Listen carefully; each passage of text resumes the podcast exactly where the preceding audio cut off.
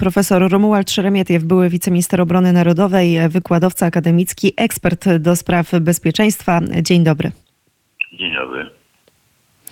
Dziękujemy za przyjęcie zaproszenia do Radia Wnet. Panie profesorze, może najpierw ogólny komentarz dotyczący obecnej sytuacji na froncie, sytuacji na Ukrainie. Ogólny komentarz, powiada pani. No cóż, e, wygląda w ten sposób to tak, że e, chyba ta wojna zbliża się do tej do pewnej fazy przesilenia.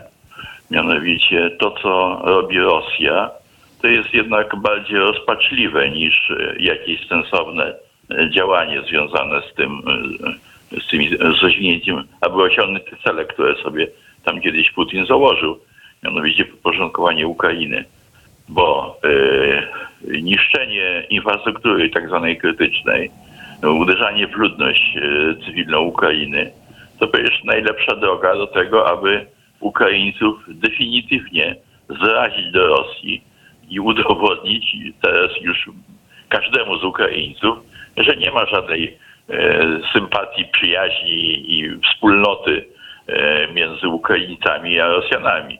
Więc to jest jakiś akt takiego, takiego, takiej powiedziałbym, no, moim zdaniem ostatniego wysiłku, który Rosja jeszcze robi, y, sądząc, że a nuż się uda y, i Ukraińcy skapitulują właśnie pod wpływem tego typu uderzeń.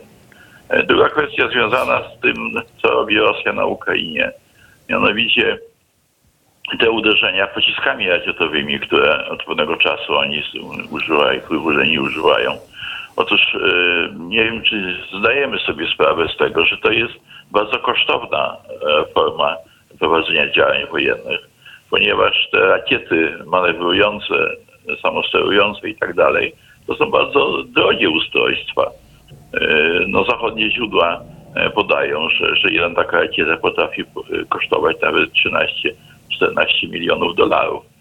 Więc e, Rosjanie oczywiście mają, czy mieli na uzbrojeniu tego typu rakiety. One były przygotowywane na e, sytuację wojny z NATO, gdyby do takiej wojny doszło. No, a teraz używają e, wszystkie te rakiety, no, atakując elektrownie ukraińskie i, i, i domy cywilne. No to jest, powiedziałbym tak, nie tylko, że bezsensowne, ale też i bardzo kosztowne. I powstaje pytanie, czy i ile tych rakiet jeszcze Putin ma, że może je powiedzmy wystrzelić. Bo jak gdzieś e, zauważyłem taką ocenę takiego jednego takiego ataku e, na Ukrainę ze strony Rosji, to kosztowała ona ponad milion, miliard dolarów stronę rosyjską. No Rosja nie jest najbogatszym państwem i zdaje się, że niekoniecznie w tej chwili nawet ma różnego rodzaju e, zespoły, komponenty, z których może te rakiety budować, więc no to co robi, to jest powiedziałbym, ma charakter jakiegoś takiego dziwnego zachowania nie powiem samobójczego. Chyba, że panie, ale... panie profesorze, przepraszam, że wejdę w słowo, no, no chyba, że, bo też pamiętajmy, że te dane, które płyną do nas e, z Rosji, to e, są dane niekompletne. Po pierwsze, oczywiście te najnowsze informacje faktycznie zachodnich e, think tanków mówią o tym, że Rosja traci ekonomicznie, że te, te rakiety, tak, koszt jednej takiej rakiety to nawet może być milion dolarów, póki co chyba 187 miliardów dolarów już Rosja na tą wojnę wydała, no ale z drugiej strony mamy wysokie ceny gazu, wciąż nie nie mamy wcale tak bardzo jednomyślnego stanowiska Unii Europejskiej, bo co chwilę do jakichś rozłamów e, dochodzi. Mamy też Chiny czy Indie, które kupują e, przecież e, te surowce energetyczne od Rosji, więc to też no nie jest takie, takie, takie zero-jedynkowe, jeżeli chodzi o tę sytuację gospodarczą. No i pytanie też, ile my wiemy. To nie jest zero-jedynkowe, ale my wiemy na pewno, że gospodarka rosyjska przecież nie jest jakąś wielką super gospodarką. To nie jest gospodarka porównywalna E, nie mówię, że Stanów Zjednoczonych z Chinami, ale nawet z gospodarką Niemiec. Więc to, to, są, to jest jednak słabizna, tak? Jeżeli e, to jest gospodarka na poziomie wtedy, kiedy wszystko funkcjonowało jak najlepiej. E, była na poziomie Hiszpanii chyba, prawda? Więc e, trudno założyć, że, że nagle tutaj jeszcze w warunkach wojennych, w warunkach e, tego wszystkiego, tych sankcji, które jednak tak czy inaczej, ale jakoś jakoś działają, funkcjonują, że oni jakieś mają nadzwyczajne dochody i czują się le, le, znacznie lepiej i mogą tych rakiet nieskończoną ilość wyprodukować. Nie, nie, nie. Ja myślę, że, że tutaj to, to nie jest zero-jedynkowe, ale, ale, ale to jest sytuacja niewątpliwie y, bardzo krytyczna, jeżeli idzie o, o stronę rosyjską.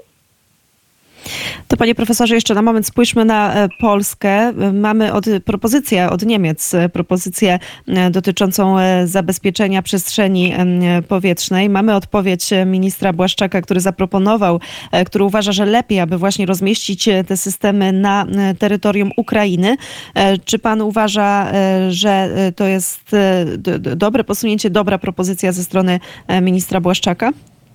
To znaczy ja, ja traktuję tę propozycję tych chyba dwóch niemieckich e, baterii rakiet Patriot, e, które nie są najnowocześniejsze, jeszcze raz przypomnijmy, bo to, to są lata 80. E, Że, że jest to pewne, pewne propagandowe zagranie, z którego miało nic nie wyjść. Dlaczego? Dlatego, że założenie takie, że, że niemieckie jednostki będą na, stały na granicy e, polsko-ukraińskiej i będą strącać ewentualnie rosyjskie rakiety, e, otrzymując polecenia z Berlina, bo pamiętajmy, że ten, te, te rakiety nie miały być wpięte w polski system obrony przestrzeni powietrznej. One nadal miały być pod niemiecką komendą. No to, to wydaje się to, to dość kuriozalne.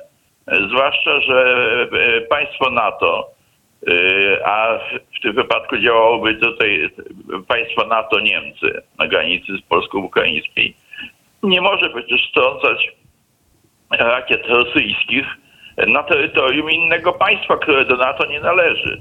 Więc trzeba było mieć zgodę, nie wiem, chyba strony ukraińskiej, że, że, że możemy, że będziemy to strącać. E, Bronisław Komorowski proponował nawet, żeby e, e, po, poinformować Rosjan, że Niemcy będą strącać ich rakiety, e, stojąc na, na naszej granicy. No, wyobraża pani sobie taką sytuację? To jakieś kuriozalne, dziwne e, rozwiązanie. I dlatego e, to, co zaproponował minister Błaszczak, jest rozwiązaniem sensownym, bo ono co mówi? No jeżeli rzeczywiście chcecie tutaj bronić, mówi o Niemcach, tutaj przestrzeni powietrznej, to, przekazać po prostu te rakiety na Ukraińcom i oni będą e, e, obsługiwali te, te systemy rakietowe i będą strącać e, te rosyjskie rakiety, które tam będą leciały w ten rejon. I w ten sposób one nie dolecą również do Polski, a więc będzie miało to osłonę. Polska będzie miała w ten, w ten sposób osłonę. Nas osłania przed, od strony rosyjskiej przecież Ukraina, prawda? E, Prowadzą w tej chwili tę wojnę i broniąc się. No i e, okazało się, że Niemcy od razu e, ujawniły, że tak powiem, że nie można tego zrobić, że w ich przekonaniem Ukraińcy nie będą w stanie obsługiwać tych, tych rakiet. No przecież wiemy, że to jest nieprawda, dlatego że Ukraina dostała różnego rodzaju broń, w tym jeden system obrony przeciwlotniczej nowoczesnej od Niemców.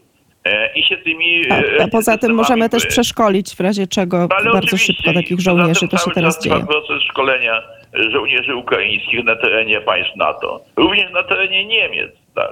No i w Polsce w tej, e, wiadomo, że ten proces trwa. W Wielkiej Brytanii. Więc to, to, są, to są rzeczy e, niezrozumiałe e, w tym, e, jeżeli idzie o stronę operacyjną.